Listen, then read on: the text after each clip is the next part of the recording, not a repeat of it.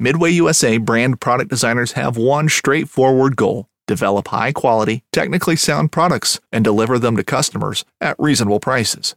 If you are immersed in the shooting sports industry and pay close attention to every single detail, you know our products are built right and stand up to everyday use. Who has shooting mats and range bag systems to hunting clothing and just about everything for the outdoors? Log on and shop 24 7 with super fast shipping. MidwayUSA.com. Knives, machetes, saws, and shears, multi tools, shovels, swords, axes, spears, hatchets, and tomahawks. If it cuts, snips, slices, or chops, Midway USA has it. Find great gift ideas in our huge selection of pocket knives and other everyday carry folding knives. Make a statement or create a family legacy with one of our top of the line hunting knives. We've got a great selection of manual and electric sharpeners too. For just about everything for the outdoors, check out midwayusa.com. This segment is brought to you by Jigmaster Jigs. When in doubt, get the jig out. Go to jigmasters.com and use promo code PNF20 and save 20% off your next jig order today. Welcome to the Paddle and Fin Podcast, the Bass Fishing for Noobs segment, where we try to improve our skills as an angler by learning new techniques or improving the ones we already know. I'm your host, Ryan Milford.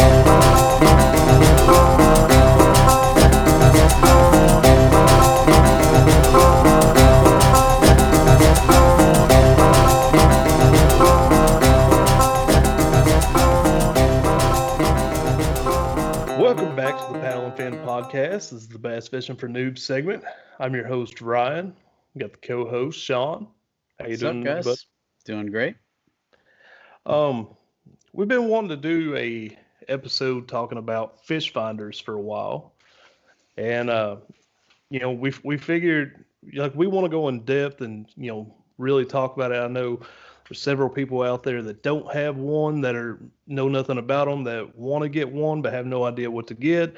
Got people like me that just recently got theirs and have no clue how to work it, and you know even people that are a little more advanced but want to know more about it. So we figured we needed to bring in a geek on this one.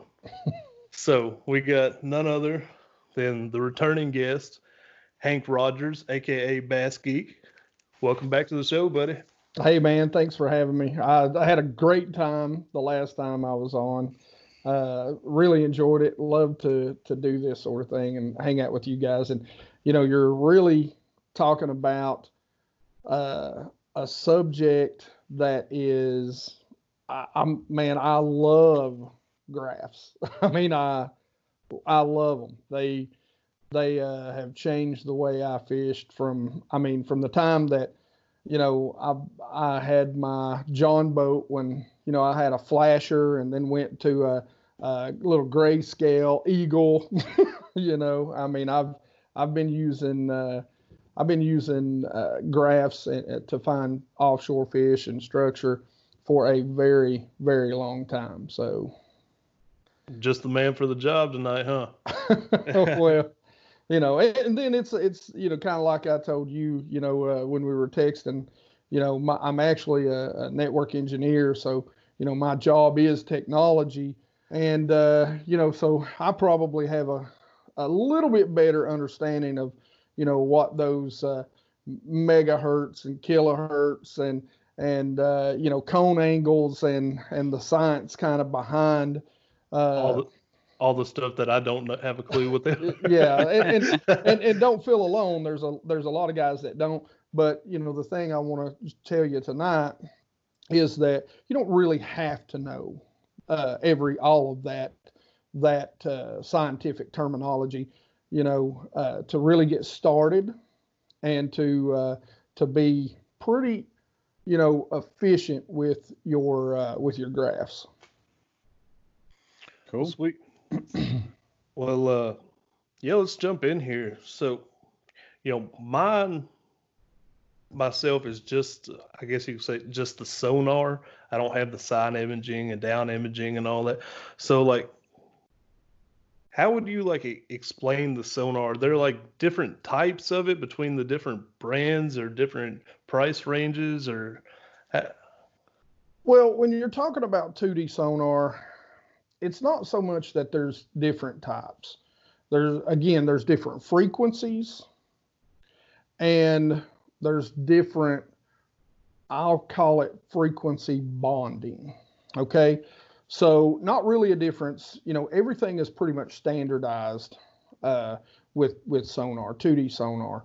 The biggest thing I can tell you, and the biggest improvement that I can tell you, that if you want to go with just strictly a 2D graph, is you know you chirp is probably the uh, the biggest improvement, and the difference between a regular 2D imaging, you know, 2D sonar, is the most common uh, uh, frequencies, and I can't believe this. I'm having a a uh, brain fart, but I think it's like 55 200 right now, or 80 200. Yeah, 55. That's old school. so, so 80 200. And the thing you have to remember about that is that basically number one, number one is cone difference. And so let's see, let's see if I can remember exactly how this goes because I get them confused with uh, down imaging and sonar. If I remember correctly, um, one of them basically is a one to one, and and and not to get too far ahead of that, but what that means is one foot down equals a one foot cone distance. The other is a three to one, so three foot down equals you know one foot. Uh, so basically, how it works with frequency is on the 2D side is the lower the number, the deeper the water penetration.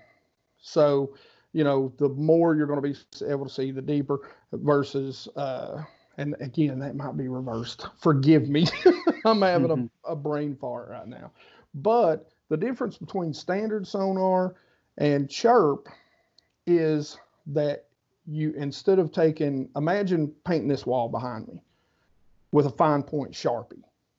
Okay or that's old school regular 2D sonar. Chirp is like taking a range. So you can take, you know, instead of it being the 200, it may be 150 to 250. So it's used in that entire hmm. range, every single one of those frequencies, 100 frequencies. So it's like taking a paint roller and painting this wall. So you get you know, as that bounces off the bottom and off fish, you get a more defined picture of the bottom.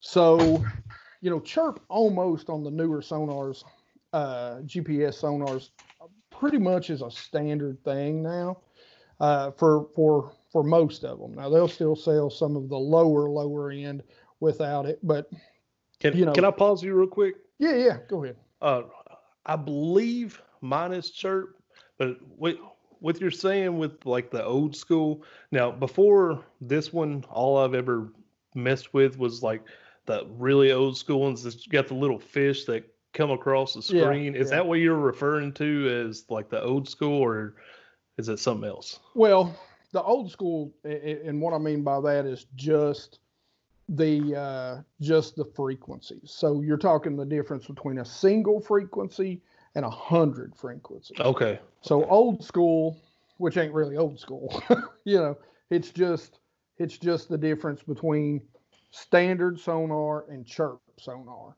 So standard sonar is a single frequency. And chirp sonar is like broadband. So so standard sonar would be like dial up versus, you know, broadband, you know, okay. fiber. And so you just get such a broad range, you know, using a hundred frequencies, you know, versus just that single frequency. And so that that's what I'm referring to. Now, what you're talking about is actually what they call fish view or image or different, you know, companies call it a different thing. And uh, a lot of people give me flack because I always tell them, I'm like, listen, the worst thing you can do is cut that stupid fish image on because it's going to tell you that a leaf in 15 foot that's floating is a fish. It's going to tell you half of that brush pile is a fish. yeah, I was, I was, was, going to say that all the times that I did use those, there yeah. never seemed to actually be a fish there where it said there was. Yeah. yeah. But you, you need to learn, you know, the difference between arches and and what fish really are. Um, you know, I, I, am a huge proponent of uh, us weekend warriors having the best some the best uh, graphs we can we can buy. I think I think it helps us more than it than it helps the pros because we get to fish once or twice a week, maybe. So having that, learning that, being able to interpret that graph is going to cut your time down so much between searching, finding, and catching. And to me, that's why I'm a huge proponent of, of you know, buying the most graph you can afford because it really does help you catch more fish than I think anything anything out there you can do. I, I mean, hundred percent. All right. Um, so we talked a little bit about regular sonar. So then we'll move on to like side imaging and down imaging. How would you explain the difference between sonar and and that? So sonar is like standard def television compared to side imaging and down imaging. Okay. So it's, you know, it's old standard TV, you know, with, you know, I don't know how many of you guys remember, you know, you'd have to get up and change the knobs, and, you know, you know, the tube TVs that weighed like 400 pounds. Yeah, I'm not that That's, young, man. I used to have a floor model back in yeah, the day. Yeah, yeah. so, uh, so you know, that's kind of that's kind of the difference between sonar and down imaging. So, down imaging, you know, originally it came out and it was 400. Again, we go back to frequencies. You know, 455. And so again, we're talking one frequency, either the uh, well, like I said, 50, 80, 200 on the uh, 2D sonar, and then you had the 455. Now, 455, as you get greater in the side and down imaging, it restricts your uh, the amount of water penetration. So 455, you're going to be able to see, you know, hundreds of feet uh, most of the time.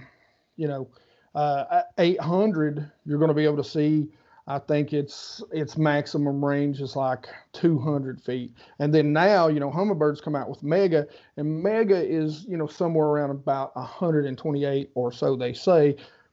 It's not quite that good that far, you know. And and and again, a lot of what they say, you've always got to remember, uh, these companies are telling you in the perfect situation, uh, you know, that you're you're going to see that stuff. So when you see a brush pile on a 2D standard sonar, you know, you're seeing this just colors and just this wad of, you know, color. When you see it on down imaging, you see the limbs. Even at 455, which has the less the least amount of definition, you're seeing the limbs. You can still somewhat differentiate fish inside the brush pile. You can really see what and and and know is it grass? Is it a christmas tree somebody sunk? Is it uh, a mannequin? Is there a car down there? Is that a bridge? You know you can really get the definition. With 2d to a certain extent you still have to kind of guess what is that is it a rock pile is it a a, a, a, thick brush pile. With 2D or with uh, down imaging, you really get uh, the full picture. Um, now we go to side imaging, and a lot of people, and I, will be one of the ones. I, I, you know, I was I'm with Humminbird now, and I'm not sponsored by any of these companies, so I can tell you exactly what I think about all of them. uh, you know, uh, I was with Lowrance, and Lowrance has always had an edge in the down imaging. Uh, Humminbird has caught up tremendously since the Mega, but uh, Humminbird has always had a, a, pretty big edge on the side imaging. And for the longest of time, I never really understood oh, excuse me, kind of the impact of having quality side imaging.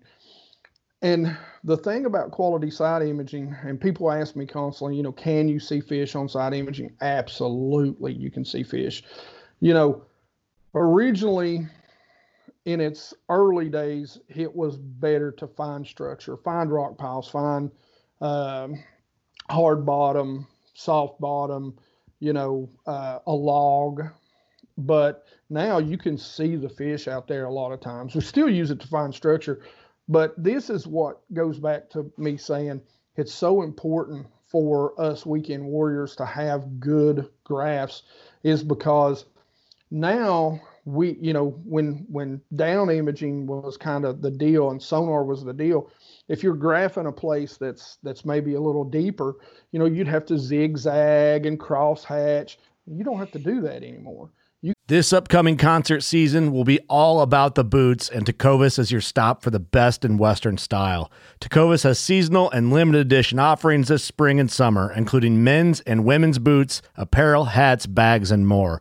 All Tecovas boots are made by hand in a time honored tradition with timeless styles that are always on trend. And Tecovas has first wear comfort with little to no break in period. It's hard to find this level of comfort paired with this level of style.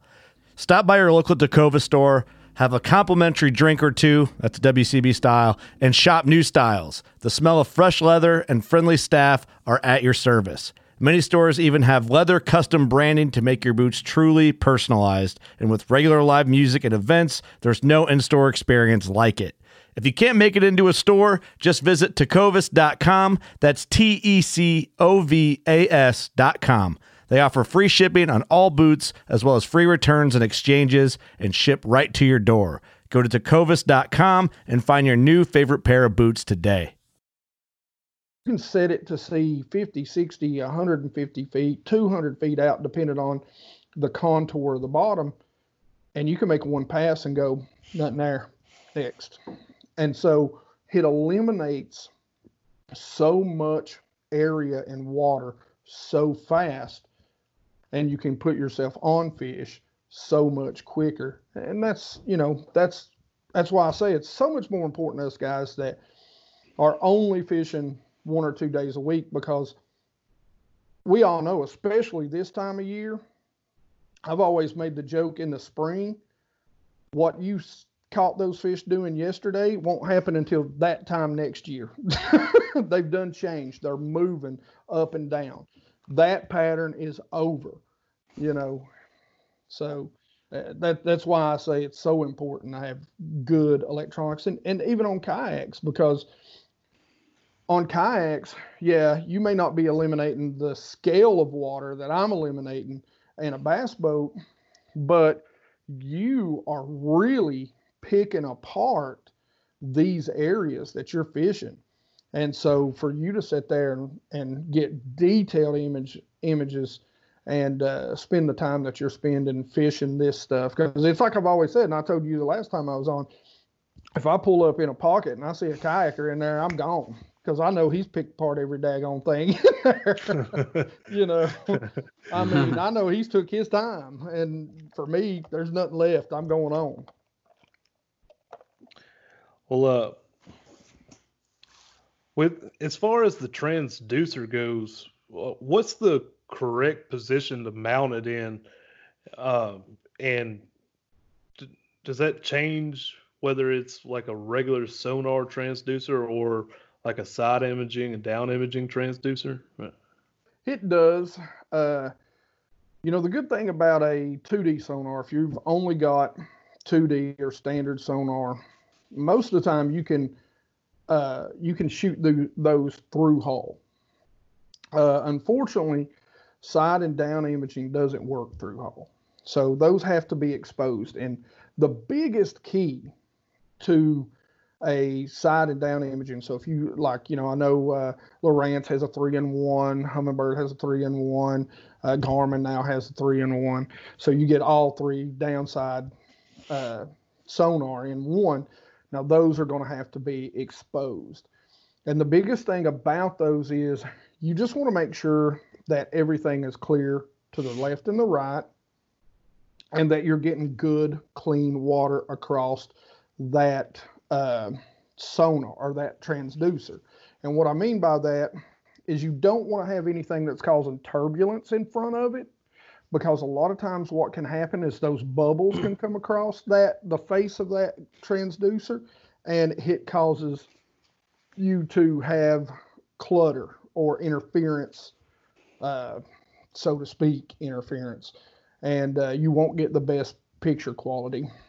Now on most kayaks i mean you've got some sort of flat area or some sort of removable uh, you know uh, center console. Forgive my lack of terminology there, but you've got some sort of area that's a lot, most of your, your kayaks that's now made for transducer mounting.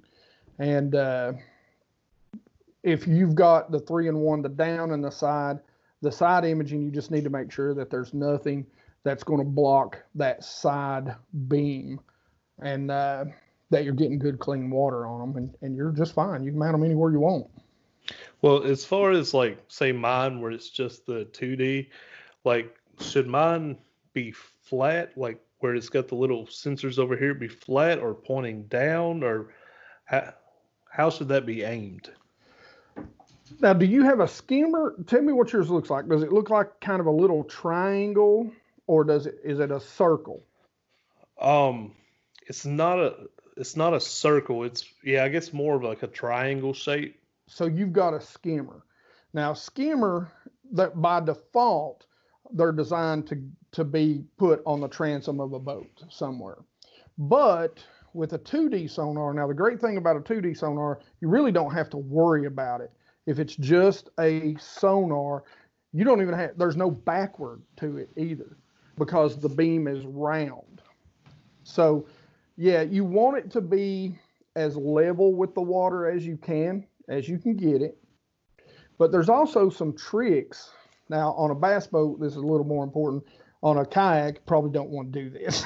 but, you know, it, like if you want to get it to read at speed a little better, sometimes you can kind of tilt it back just a little bit so the beam is shooting slightly out in front of you. So as you're going across it, that beam comes back and you can get a little more, you can get a little better, a little bit clearer picture at speed you know, when you're up on plane. Now, at a kayak, I mean, unless y'all are strapping a five horsepower to it or something, you know, or maybe one of the uh, Bixpy's or or the new. Uh, oh gosh, the new. Uh, uh, there's a lot of people putting those uh, spot locks with yeah, the motor old guide. town, uh, yeah, Ultrex, Old Town. yes, the new Ultrex, the old towns, yes, those are super nice. But, but I, I was wondering like how it shoot. That's part of the reason I asked about what angle it should be at because I'm curious about how it shoots. Whether what I'm seeing is below me or in front of me, or how exactly that works. Well, on a 2D sonar, you're definitely seeing what's below you. Now, you got to remember, like I said, um, I'm again the 200, I believe. And guys, I might be saying this completely backwards, so look it up. I I, I can't. I always get them mixed up.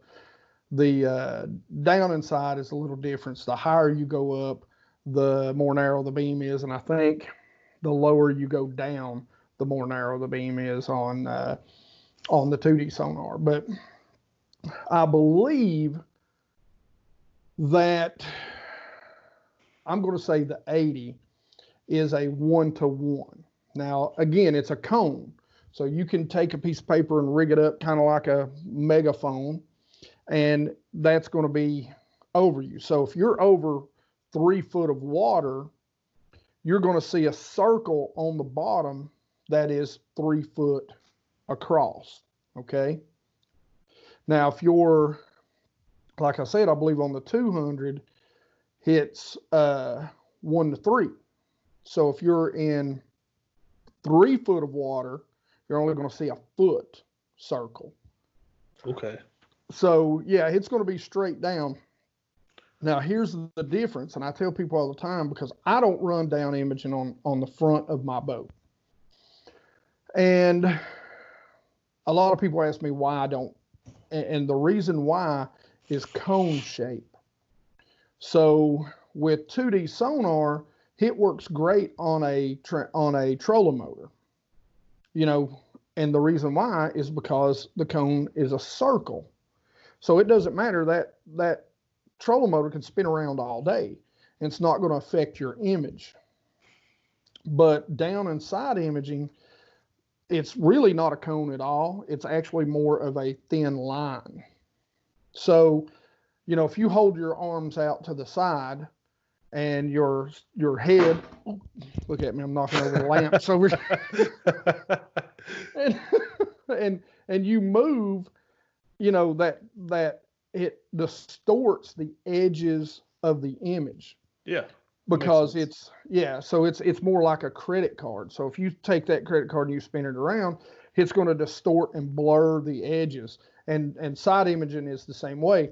You know, if I'm turning the boat, you know, you'll notice that everything kind of gets on on you know if i'm taking a left everything kind of gets drug out on the right side and on the left side it all gets compressed together and you'll get this one little area that's still kind of okay so you know that's uh again that's kind of the difference between between the sonars and the two and 2d and side image and down image and it's cone shape matters too Okay.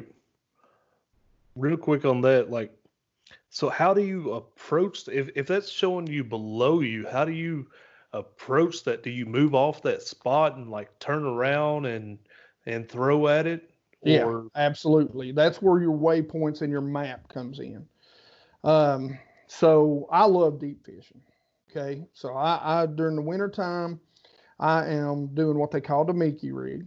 And for any of you guys out there, sorry, I'm going to shameless plug myself here. Uh, for any of you guys out there that don't know, I'm my name's Bass Geek, and I run a YouTube channel called Bass Geek. My name's Hank Rogers, but my channel is called Bass Geek, and everybody calls me Bass Geek. So, um, but the thing of it is, is so so yeah. So when I'm, you know, out there looking for those big smallmouth, and uh, you know, I know they're out there 30, 40, 50. You know, this past year I was fishing for them in, in 80 foot of water. And so you go across and you see them, you see the shad, and you'll see them directly under you. And then you just back, you know, I just drop a waypoint back up and make, uh, you know, kind of line up with it and make those casts uh, toward that waypoint. Um, now there is a little bit of a caveat to that, and one thing, even in a kayak, that you probably do want to, uh, you probably do want to look into. Uh, Lowrance calls it the uh, point one puck. Uh, Humminbird just calls it like a uh, compass uh, GPS antenna. I, I don't know what Garmin calls it, but basically what that does is you know how you've got your little boat icon on your uh, on your map on your your graph well if you're getting if you don't have that compass so it tells you where north is all the time if if your boat's being blown sideways even though it's pointing let's say it's being blown east to west mm, even yeah. though you're pointing north and south well that that screen turns this way, you know, turns, you know, east to west, and it shows your boat now is heading is actually pointed in the wrong direction. So that compass in that puck actually will will show will keep your map oriented correctly because I don't use my maps on uh, north up all the time because I want to know that my boat is pointed at my target area, at my waypoint. So what I do is you know is right up front, right beside my trolling motor because that's where it's most important. Uh, once I once I cross them, I hit that waypoint. I come up, and that waypoint transfers to me. For you guys, you'll most time only have one graph on your boat, unless you've got a really big kayak, one that I have not seen. So it's a cool prototype. I can't wait to see that unveiled. but, hey, there's some pretty big ones out there. Yes, now. there is some big ones out there. But uh, so, you know, once you hit that waypoint, um, it's very important, number one, to zoom all the way in because that waypoint itself, if you're zoomed way out, can be a hundred foot circle, you know. So you want to zoom all the way in and then you want to you know pull up on that and make sure you're pointed in the right direction and if you're getting blown around and you have your map on heads up you want it on heads up display not north up you that way you're pointed toward that uh, toward that waypoint so that you know you're making the right cast. Now now i'll be the first to tell you when you're learning go buy you some buoys. I'll also tell you go buy you some buoys, even if you do use your uh, GPS, because GPS based on cloud cover, based on I, I fish in Northeast Tennessee, Southwest Virginia, and the mountains are high and block a lot of stuff. And I can go over a spot, and if it's cloudy and and you know I, am not getting a lot of uh, satellite signal, it will actually cause my path or my uh, waypoint to move up to 20 feet. So GPS is great, but my suggestion is keep two buoys in, in your boat somewhere. And the first buoy is when you go across them, don't drop it right on them. Keep going until you don't see fish. Drop that buoy.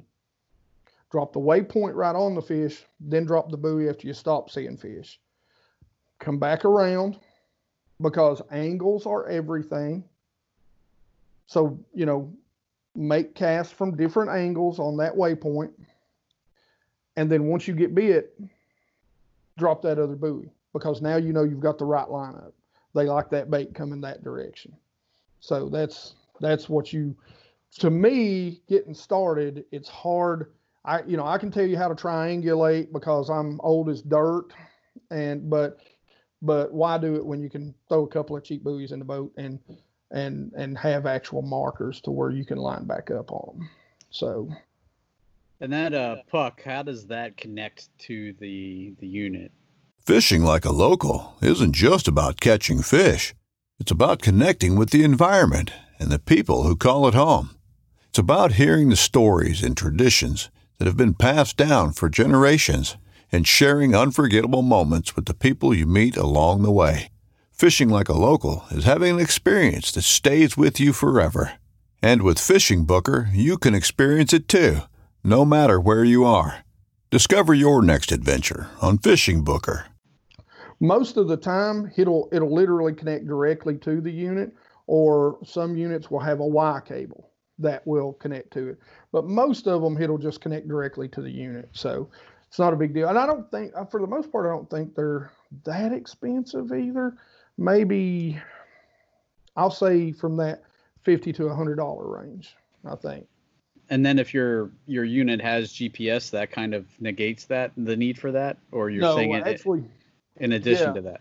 Okay. Yeah, in addition to that, because you've got GPS in your unit, and and the GPS in your unit is real good, but it doesn't have a compass so it can't tell you true when when you're true north. Gotcha. So you know if you plan on doing a lot of uh, you know deeper summer, winter, you know type of fishing, uh, it really becomes I, I have to have because let me tell you, I've done it without it, and when that whole map spins around and shows you going, you know, the backwards, you're like, what in the world am I going to do here? so, yeah, it's not fun and it's confusing. Definitely. I've had a, a, bunch of times where I've ran over fish and then I've tried to turn around and I never end up pointing the right way or yeah. or know how far behind me it was by the time I make my turn. Yeah. You know. So and and so the great thing about most graphs when uh, they'll have some like the Humminbird, I'm not sure the Lowrance puts a ring around your boat. So you can put that ring like 30, 40, 50 feet out. So once the edge of that ring touches that waypoint, you kind of know how far it is. Humminbird puts what they call cast rings around the actual uh, waypoint. So what I like to do a lot of times is is put it out to like, you know, 40 feet. That way I know if I get to the edge of that that uh, ring, that for me to make a cast because you don't want to drop the bait right on their heads most of the time if you're making casts. Now, wintertime, you want to drop it right on their head, so you don't care about the cast ring. Uh, but what you want to do is cast. If you've got a school, you want to cast past them, let that bait hit the bottom, and drag it through, through the entire school. So you know what I'll do is I'll know that from one edge of the cast ring to the to the uh, uh, waypoint itself is you know 30 40 50 feet and all the way to the other side so i know i can probably make a, you know if it's 60 feet a 30 yard cast pretty easy so it makes a lot of sense yeah i love his stuff man i'm sorry hey no I mean, it's you know i love my graphs man that's awesome um how about screen size? What are your feelings on screen size uh, and the importance of it? I, I, I tell you, I have a five only because that was what was affordable for me. But um, and kayaks, you know, you're not. I've seen people with huge screens on their kayaks, but generally they're on the smaller size.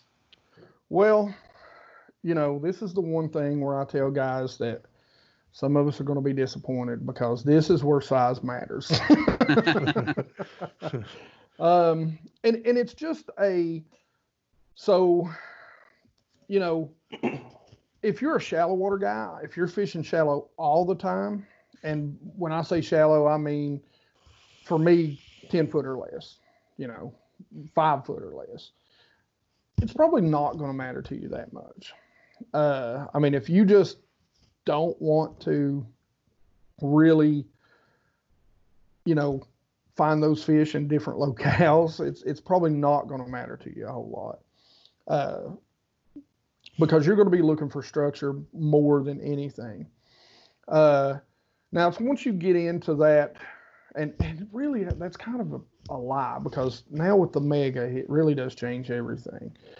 Um, but you know, see now I'm arguing with myself in my own head.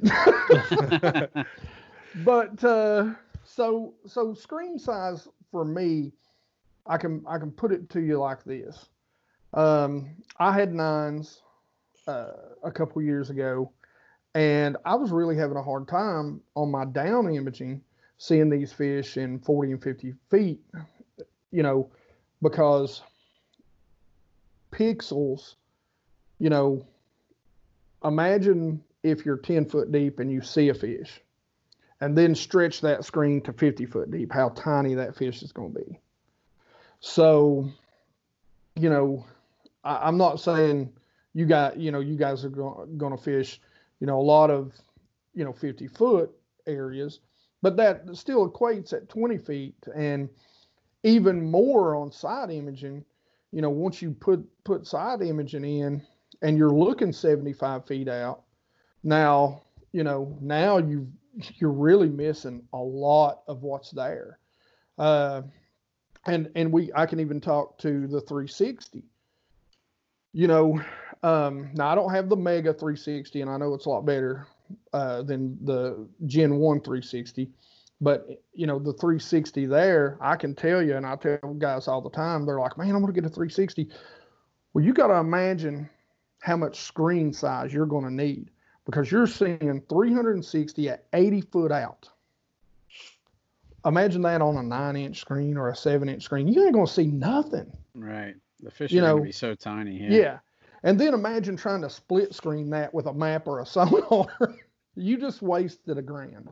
You know, you you literally and I and you know again I, I hate to tell people this, but I learned because I've got a a thousand dollar 360 on the front of my boat, and I, it's really useless to me unless I just use it on my 10 inch screen and nothing else. Because you can't if you split it with a down image or side or sonar you you you lose so much of your picture clarity. You know it just starts to bunch everything together so you almost have to have to run that sort of unit a 10 or 12 just dedicated for it which is insane i know but you know how much do you want to know? I mean, that's the question. And that's the question that sonar answers. How much do you want to know? Even in the shallow stuff, Mega, right now, you know, the smallmouth where I'm where I live at and the largemouth too are starting to bed. One of the things that I I love to do this time of year is go down those banks, put it on my mega, really tweak the clarity in, and just have that side, either the left or the right, and really be able to see those fish in zero to 10 feet or those beds in zero to 10 feet and see where they're at. And there's a lot of guys that just either don't know how to do that or, you know, they buy these big, nice graphs and they just won't do it. They won't learn. You get stuck into the old habits, you know. So, but graphs, graphs will make you better all times of the year. You know, you're you're able to see bait fish. You're able to see. You know, I was I was fishing in the fall and went up in an area looking for bait fish. And I knew there's a road bed in there, and I knew active water coming in, and I knew that the bait generally congregated up there. They hadn't made it back back to that area. Well, I was just making a left to leave. Well, you know, I didn't have to 2D sonar that entire, which was still, you know, maybe 50 yards wide, that entire area. I just made one pass, was looking on my uh, 2D to see if I could find shad. Well, as I was like, well, there ain't no shad in here. I turned around, and all of a sudden there's a log with a bunch of dots around it. Well, I picked up a rock crawler, made three casts. It wasn't bass, but I caught my first ever perch, and I was pretty happy with that. so, mm-hmm. you know, and that was just a total accident. And you'll you'll get that so much, you know, when you see something and you go, oh, look at that. Let me let me mark that, or let me remember that, or let me, you know, that's interesting. Look at those fish over there. I would have never guessed. It just makes you better. My buddy in South Carolina, he's uh he was fishing a tournament uh just this year and uh you know he's I forget what he was what he was fishing. He was fishing a crankbait and he was fishing it on points.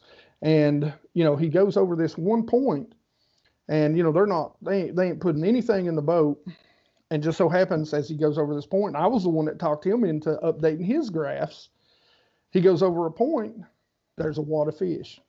He spins around, he throws a jig out there, catches a couple small ones. His uh, buddy throws a Ned rig, catches a couple of big ones, and they sit there and stroke them and end up with a second place finish just because he accidentally found a wad of fish on the side imaging that he had never knew was there out in deeper water. It's, it's, you know, it makes you better. I mean, it just does, even when you ain't trying.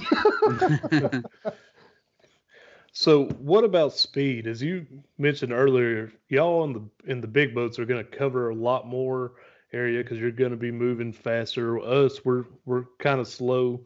So, how how much is that going to affect the reading as you go along?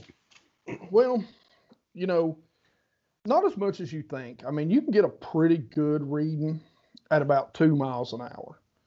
Uh, and I know you guys on a kayak. I mean, y'all can pedal and and you know uh, paddle pretty, you know, much quicker than that. Uh, and that really only goes for it's it's more with side imaging than it is with down imaging, and really doesn't matter at all with sonar. Okay. Uh, you know, sonar again. It's why, for the most part, on the front I don't use uh, down imaging is because sonar, uh, down imaging and side imaging are my search tools, you know, for the most part. Now, now down imaging, you can use it, but again, it's going to kind of blur everything. So, you know, when you're setting still, and, and it's going to be that way with sonar too. You know, everybody talks about the arches with sonar. But if you're holding in place, they're lines, they're not arches. And it's kind of the same thing. We talk about dots when we talk about side imaging and down imaging. Even when you're moving on down imaging and side imaging, sometimes it can blur based on the direction of fish. Are they coming head on, going head on, or are they pointed at you from the side? You know, are they north and south? Are they east and west as it pertains to your boat, you know, heading north and south? If they're, you know, a lot of times if they're north and or north and south and they're moving with you, even on the side, you know, they can present as a as a line instead of a uh, as a dot. Uh, in the same way with uh, 2D, if they're moving through the cone, it'll be an arch. If they're moving with it, there'll be a line. If they're if you're setting still and they're setting in the cone, it'll be a line. So it won't be an arch. I guess that makes it tough to tell size too, if if it's a line versus an arch. It does. Uh, I mean, for the most part, you can tell better on I think on 2D because of your the way your colors are set up. So you know the more dependent on the color, uh, the the the colors that you like to use, you know that harder color will show up more in the center of that fish than than it will. Uh, you know, bigger dots, yeah, sure, but I'll like I said, if there's a lot of times on the the down imaging with those bigger dots, if I'm using like if I'm really looking for fish on structure, not in cover, generally I'm going to use my 455 on down imaging and it makes those dots pop more because it's a stronger signal as opposed to so sometimes you can get dots because simply because it's stronger signal but they're small fish in shallow water. Uh, but but when you're sitting still you can tell a little better with 2d even if it's a line how thick that line is a lot of times so okay. and i know uh, on uh, side imaging sometimes you can see shadows and you can go by the shadows too uh, for size but yeah on my little five inch screen sometimes that's hard to pull up. It it is, and and for me, you know, my my first down and side imagings were uh, Lowrance's um, Gen One uh, HDSs, and they were both fives. And so they were great for the down imaging, but the side imaging, I was like, yeah, man, I might have wasted some money here. so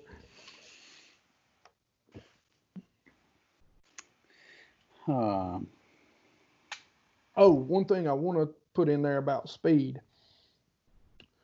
Generally, everybody will tell you down inside is about three to five, but like I said, you can get away if you tweak your settings at a at a solid two miles an hour. You can get away with it at a one. It's going to be a little fuzzy, but you can get away with it at a one. And what settings are you changing for that? Uh, like ping rate and refresh rate, or yeah, Lowrance, Lowrance, it'll be ping rate. I think ping rate and refresh, or maybe ping rate and chart speed. Um, in Humminbird, it is, I believe, just straight up uh, chart speed. So you want to kind of match that chart speed. I, I keep it about a mile an hour under, you know, what I might be going. So if I'm going to be graphing a lot of times five miles an hour, I'm going to run it at a four or five. Up on the, you know, for example, up on the trolling motor now, I'm going to really back that off. It's going to be, you know, a two most of the time. So. Okay. What do you think we should talk about next, Ryan? Uh, uh At Midway USA, we know the AR 15 is one of the most popular rifles in modern American history. Known for its modularity and widespread use, it's often considered essential to any gun collection.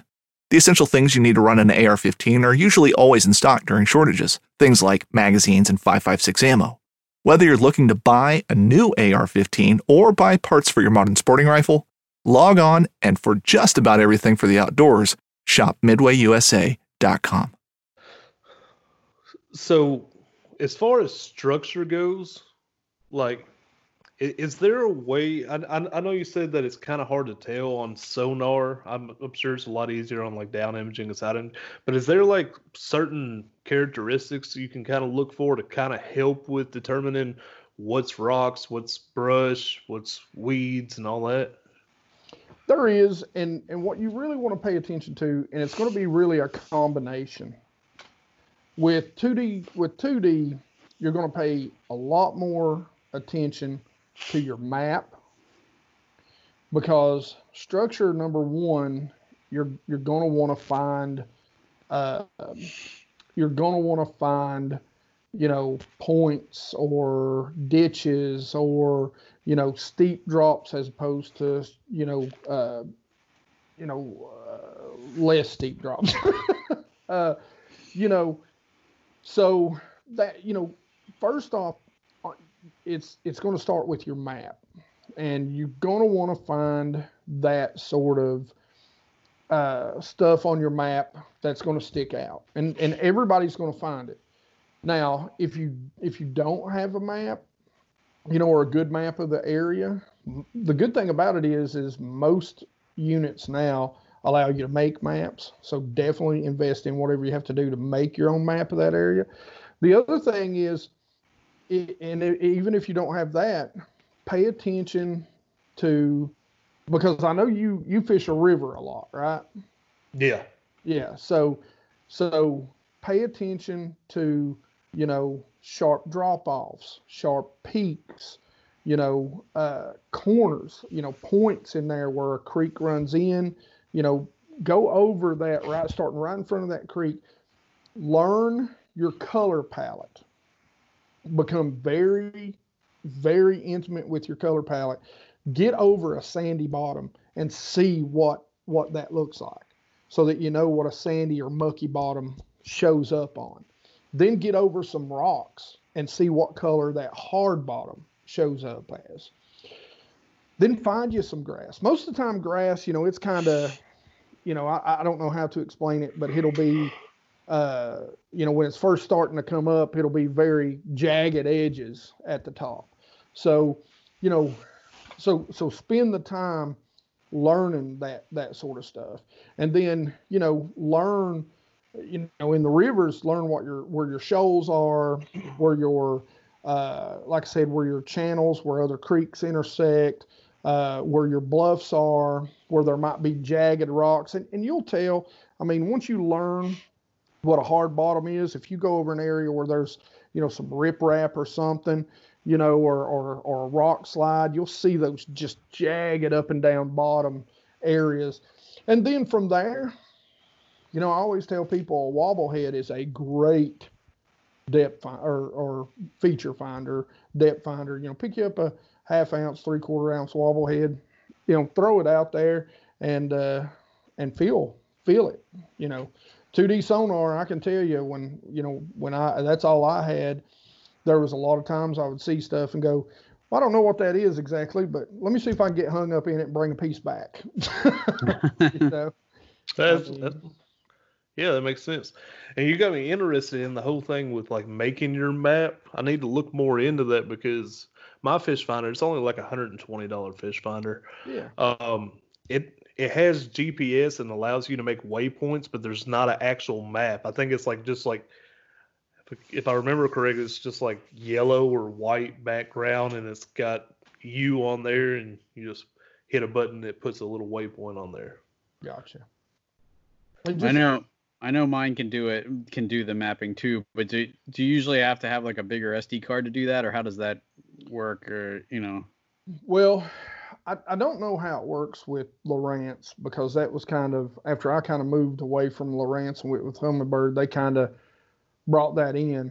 That was one of the reasons why I went with Humminbird uh, when I decided to upgrade from my fives, you know, Lowrance yeah, fives back in the day. Humminbird, a lot of their models have like lake maps already built in there, don't they? They have some, but uh, most of the time you're you're needing something like like their their lake maps, like Lowrance finally come out with their own, which is C-Map, which up until uh, they came out with C-Map, like I used uh, Navionics forever. Well, when I moved to uh, Humminbird, uh, Humminbird has Lake Master, and I've heard nothing but good things about Lake Master. But again, the problem for me with Lake Master up until this year, and I'm happy about it, is that uh, they didn't have a couple of my home lakes. So, you know, they really didn't do me any good. So I just kept using Navionics. Still use Navionics on my front graph.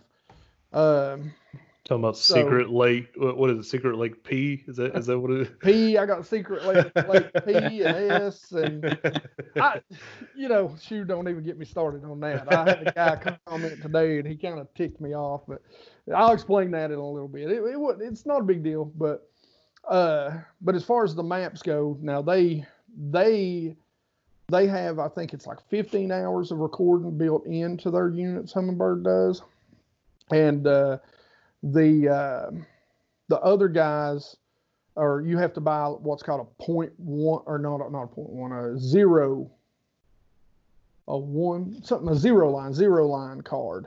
And then it's got a ton of uh, ability you know a ton of hours to map. Like i've got a couple of those small lakes uh, top secret lake p that you're talking about there.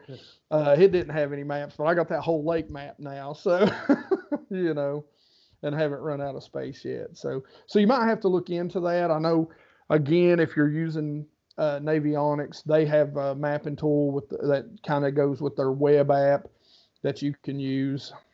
Uh, Yeah. So there's a lot of different ways you can do it. Yeah, I've, I've got that on my phone, but since I've got the fish finder, I I don't tend to look at it as much. I should probably look on there more. And what I really need to do is waypoints that other people done marked on there. I need to go along and mark those on my fish finder. Yeah. And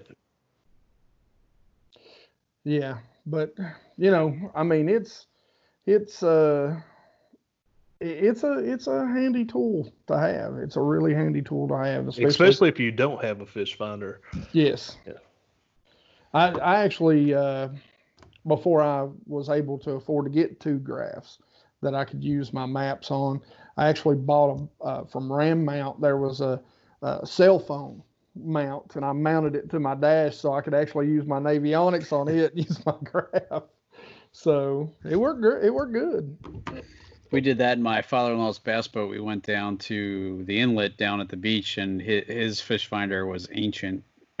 so I just put my phone up on the dash and put the Navionics app on, and we were crisscrossing the channels, picking up flounder. So There you go. it definitely works. map study is where it starts.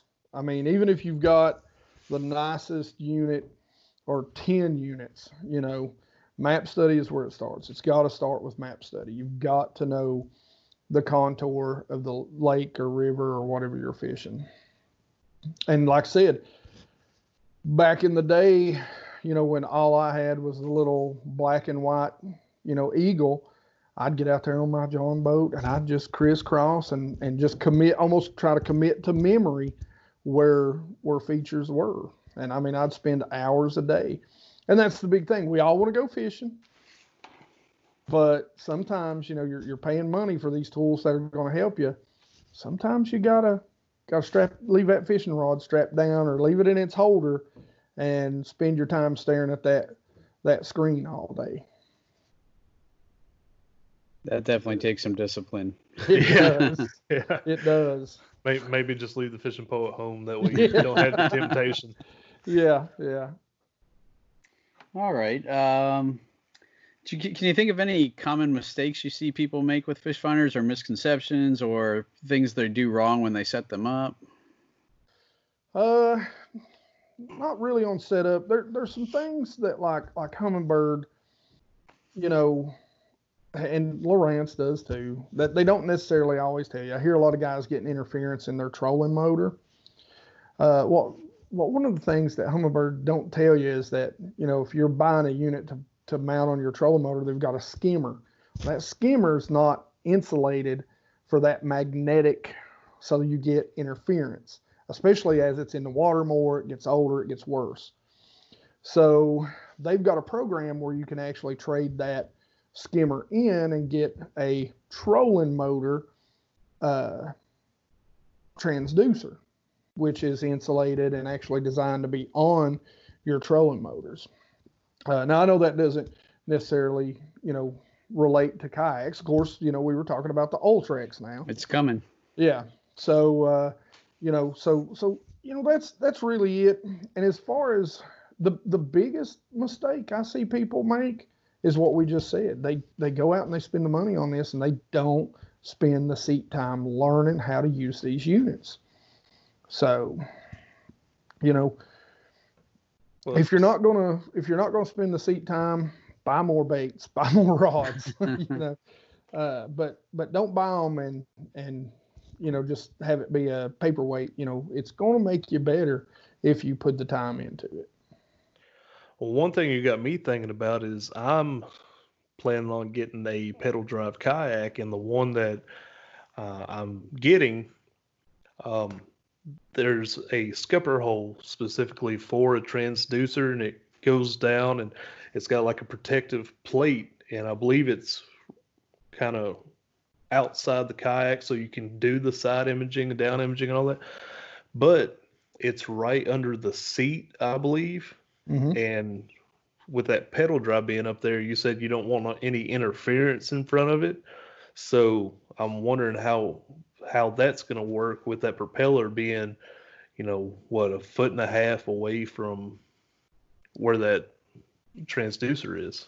And I would say probably not much, uh, you know, because I mean we're talking about the difference a lot of times between, you know, between a trolling motor, you know, and, and you're you're you're probably getting a couple more RPMs out of that, or or even a lot of times the bottom of the boat, you know, um, because the bottom of a bass boat can, I mean, I know the bottom of my Triton has got so many different levels, it's just stinking ridiculous and trying to find a, the best place to put it on. That in, in boats, that is one of the most asked questions I get.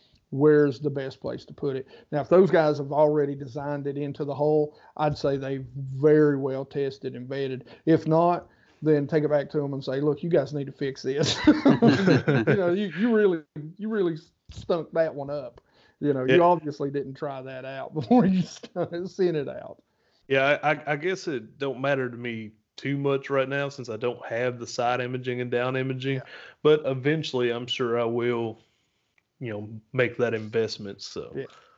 It was You know- interesting on my kayak. It's the same thing. Um, I have a Hobie and uh, my I have a the triple shot transducer, and it's it does go pretty much a foot behind where the pedal or the pedal drive is. So um, I on my Jackson Coosa, uh, the scupper hole spot for the transducer was too small for the triple shot because that's a pretty big transducer. So I ended up having an arm that went off the side, but I could never get that arm to stay tight enough that it didn't move as I paddled. So at Yeah. that I had distortion just from the arm moving Yep. uh, when I paddled. So it, I'm sure there's yeah. I think having it, I haven't noticed any image issues on on mine. So Well, and you got to remember, you know, the blade, you know, what's that? What's that transducer sticking out? Probably three quarters of an inch, maybe an inch, right? So Right. the blades of that, the blades of that pedal are probably two to three inches, maybe below that.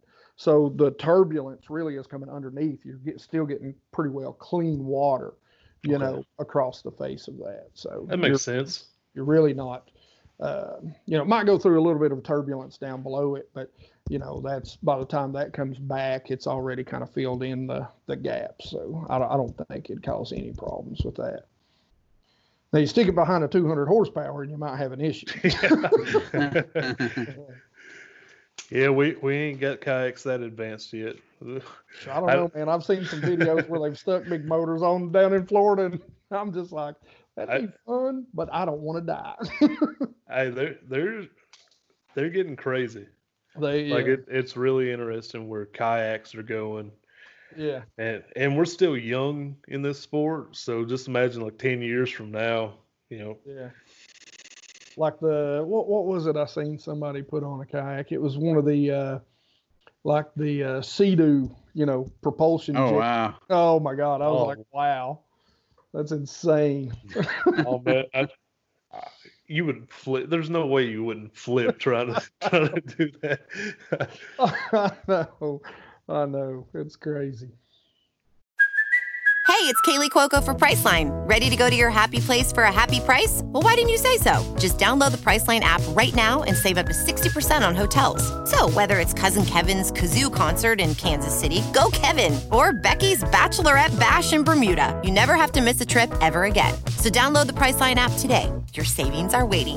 Go to your happy place for a happy price. Go to your happy price, Priceline.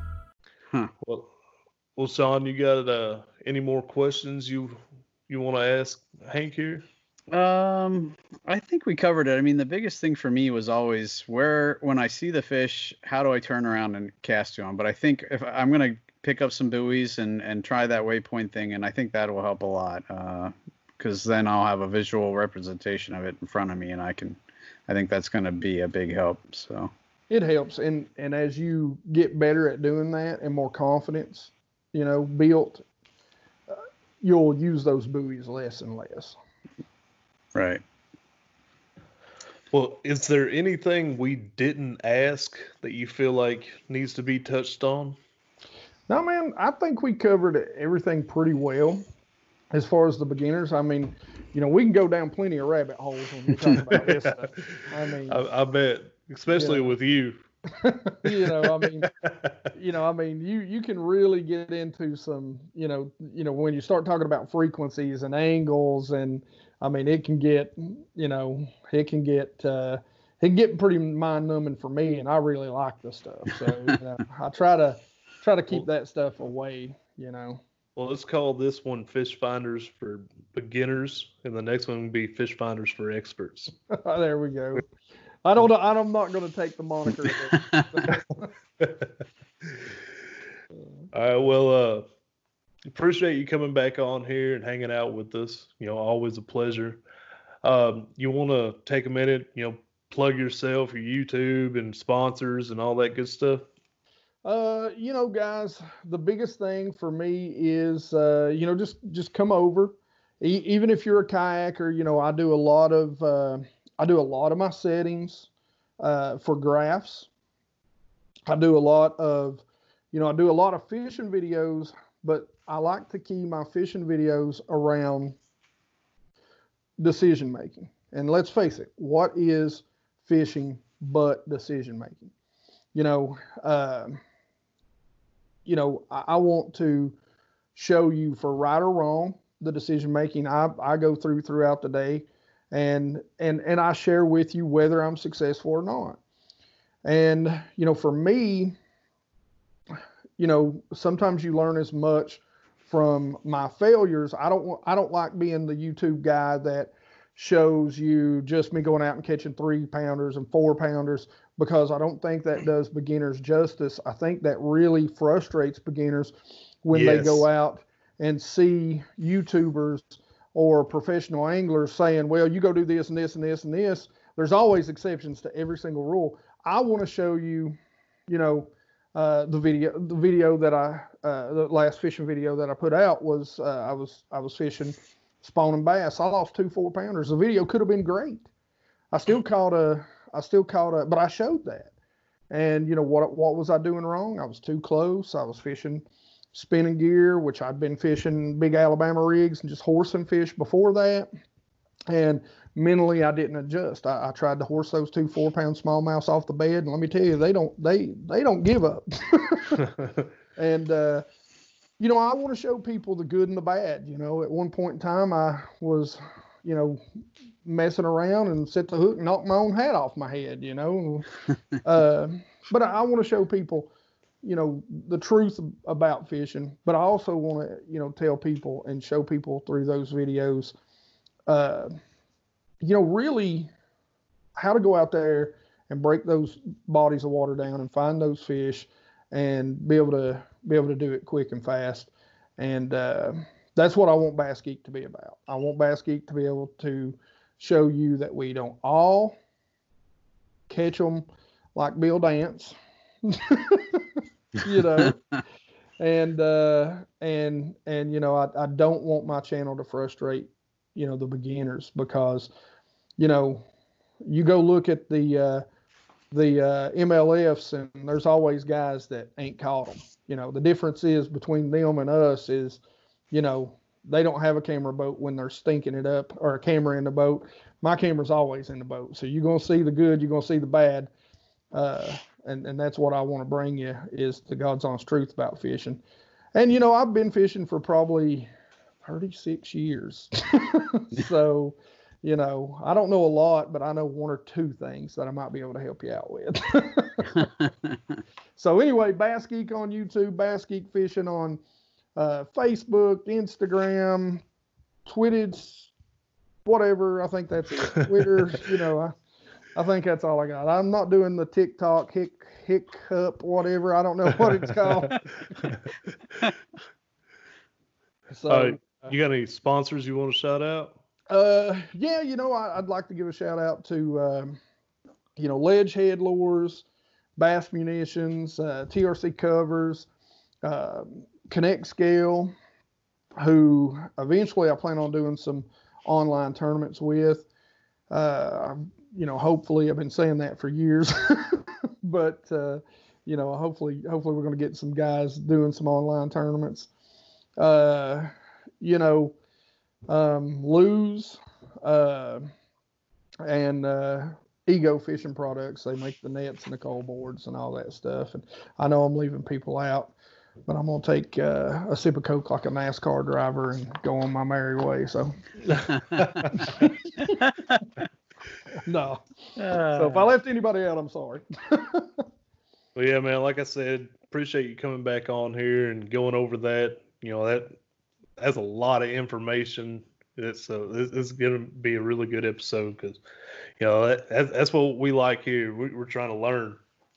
Absolutely. But uh, as far as online tournaments, um, by the time this comes out, you know, I'll already have fished in the paddle and fin Spring Madness bracket tournament. I've, uh, seen that posted. That's a pretty interesting little tournament. That's cool. Yeah. Yeah. Um, but but yeah, I'm, I'm fishing Sunday, the day before this comes out. So yeah, hopefully I, I I've won. Good luck. and uh, uh, it's not looking good. It's looking like thunderstorms in the morning. Uh, so I, I, might die. But don't don't do that. Yeah. PDF. But, uh, Ain't that but, right? but yeah, PFD, not PDF. Yeah. oh, shoo. It's been a long day. but uh, oh. there are several more for several weeks going on, so make sure you're checking that out every Sunday um, on the Paddle and Fin Facebook page. We'll be live streaming uh, the different rounds. Um, the Noob tournament, the new monthly tournament, it is on TourneyX.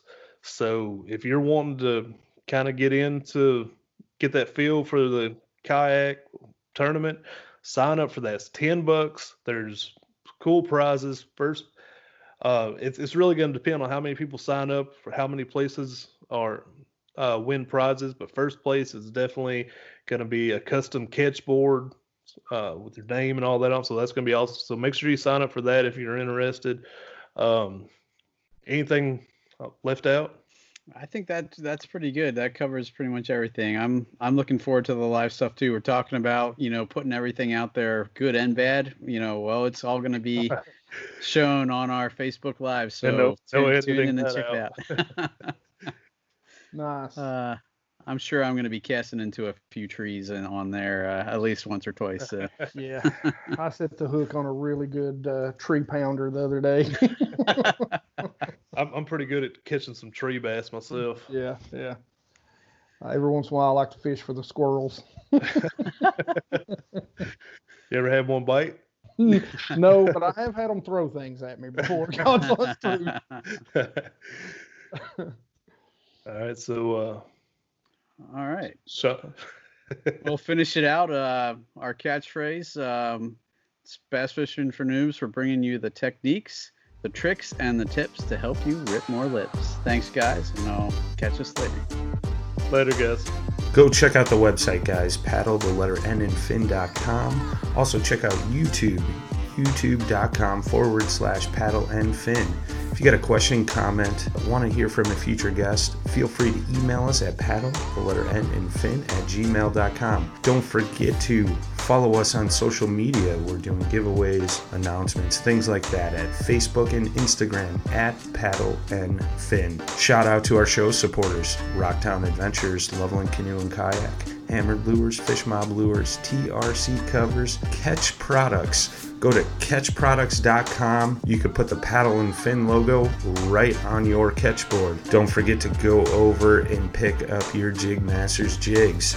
Use promo code PNF20 and save 20% today. Don't forget to rate and review the podcast on whatever platform you're listening to. It helps grow the audience, helps others find our podcast. So please drop a five star rating in on the podcast platform you're listening on. Don't forget about the recycled plastics program, you guys. Take your used plastic baits, put them in an envelope, mail them to the address in the show notes. Our man Eric Richards at Hammered Lures melts those down, makes new baits, and donates them to various chapters of Heroes on the Water. When you go out there and the fish are where you think they are, any one of these casts could be the bite. It's the most exciting fishing that I know, right here at Hawks Cay. Oh, that's awesome! Experience the best saltwater fishing the world has to offer. Don't miss Thursdays with Saltwater Experience, brought to you by Golden Boat Lifts. Every Thursday night from 7 to 10 p.m. Eastern on Waypoint TV, the destination for outdoor entertainment. Brave anglers search for the one they call king, but who will take his throne? Tune in to Waypoint TV's Battle for Silver, Saturday, May 18th from 12 to 6 p.m. Eastern, presented by Abyss Battery. Waypoint TV,